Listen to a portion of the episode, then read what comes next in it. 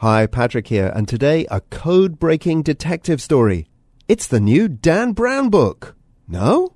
No. This story is told by my big show colleague Alex Gallafent, and it starts like this. In the year 1900, a wealthy British archaeologist named Arthur Evans went digging on the Mediterranean island of Crete. He excavated the ruins of Knossos, and he found a palace he took to be the home of King Minos. You know, the guy who, according to Greek mythology, had that labyrinth. Evans also unearthed a series of clay tablets, tablets that recorded Europe's earliest known writing, dating back three and a half thousand years to the Bronze Age. Arthur Evans called this written script Linear B. He didn't know what it meant or what it was. No one did. Here's Alex now to take up the story. Linear B features an array of mysterious symbols constructed out of simple lines. Margalit Fox is the author of a new book, The Riddle of the Labyrinth, and the riddle was as hard as they come. You have no idea what this script is or what the tablets say. In addition, you have no idea even what language the script is used to record. So you have the ultimate intellectual locked room mystery, an unknown script writing an unknown language. So, how do you ever find your way into a seemingly closed system like that? A solution took more than half a century to arrive. There's now a better chance of reading these earliest European inscriptions than ever before. In 1952, a young British architect named Michael Ventris did excavate the meaning of Linear B. That was him talking on BBC Radio in the wake of his triumph. Ventris fit the model of a solitary, tortured genius, so much so that the decipherment of Linear B has often been portrayed as principally his accomplishment alone. But, says author Margalit Fox, Ventris built his success on a foundation laid by an American, Alice Kober as is so often the case in women's history, behind this great achievement lay these hours and hours of unseen labor by this unheralded woman. We'll meet Alice Kober in a moment, but first consider the scale of the challenge Linear B posed. The script was unknown, the language it recorded was unknown, and there was no equivalent to the Rosetta Stone, the bilingual slab that paved the way for the decipherment of the ancient Egyptian hieroglyphs. None ever surfaced, nor has one been found to this day. Without such a key, it would take persistent analysis to unpick the door to this locked room. Step back for a moment and think about the symbols that make up a page of text. All a writing system is, really, is a graphic map. In English, say, a hollow round circle maps the sound O. That's it. Every writing system, explains Margalit Fox, uses one of three systems, or a combination. There is the logographic system. The best known example is Chinese, where a whole character stands for a whole word. Next comes the syllabic system, used to write, for instance, Japanese, where a character stands for a syllable like ma or ba. And then finally, familiar to us as English speakers, is the alphabet, where a character stands usually just for a single sound. It's rarely clear cut, but that's the general idea.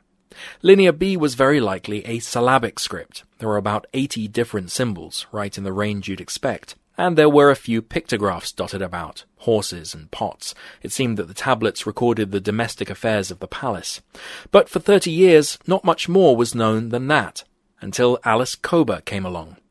In the 1930s and 40s, Kober was an assistant professor at Brooklyn College in New York. She taught a full load of classes in Latin and Greek. She lived with her widowed mother, and there's no record in her papers of a social or romantic life of any kind.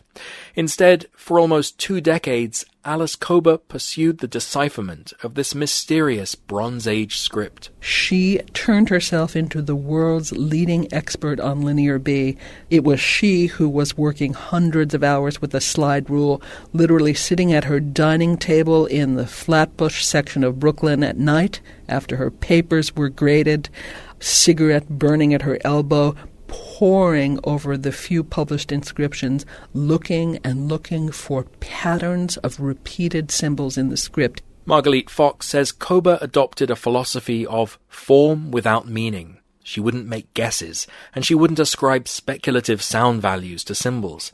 Instead, she set out to record the frequency of every symbol or character in the tablets and then the frequency of every character in each position in the word initial position, final position, medial, second, next to last, and, as if that weren't enough, the frequency of every character in juxtaposition to that of every other character. During the years surrounding the Second World War, writing materials were hard to come by, so Kober recorded her detailed analysis on handmade index cards. The backs of old greeting cards, the insides of covers of examination blue books. She stole a lot of checkout slips from the Brooklyn College Library.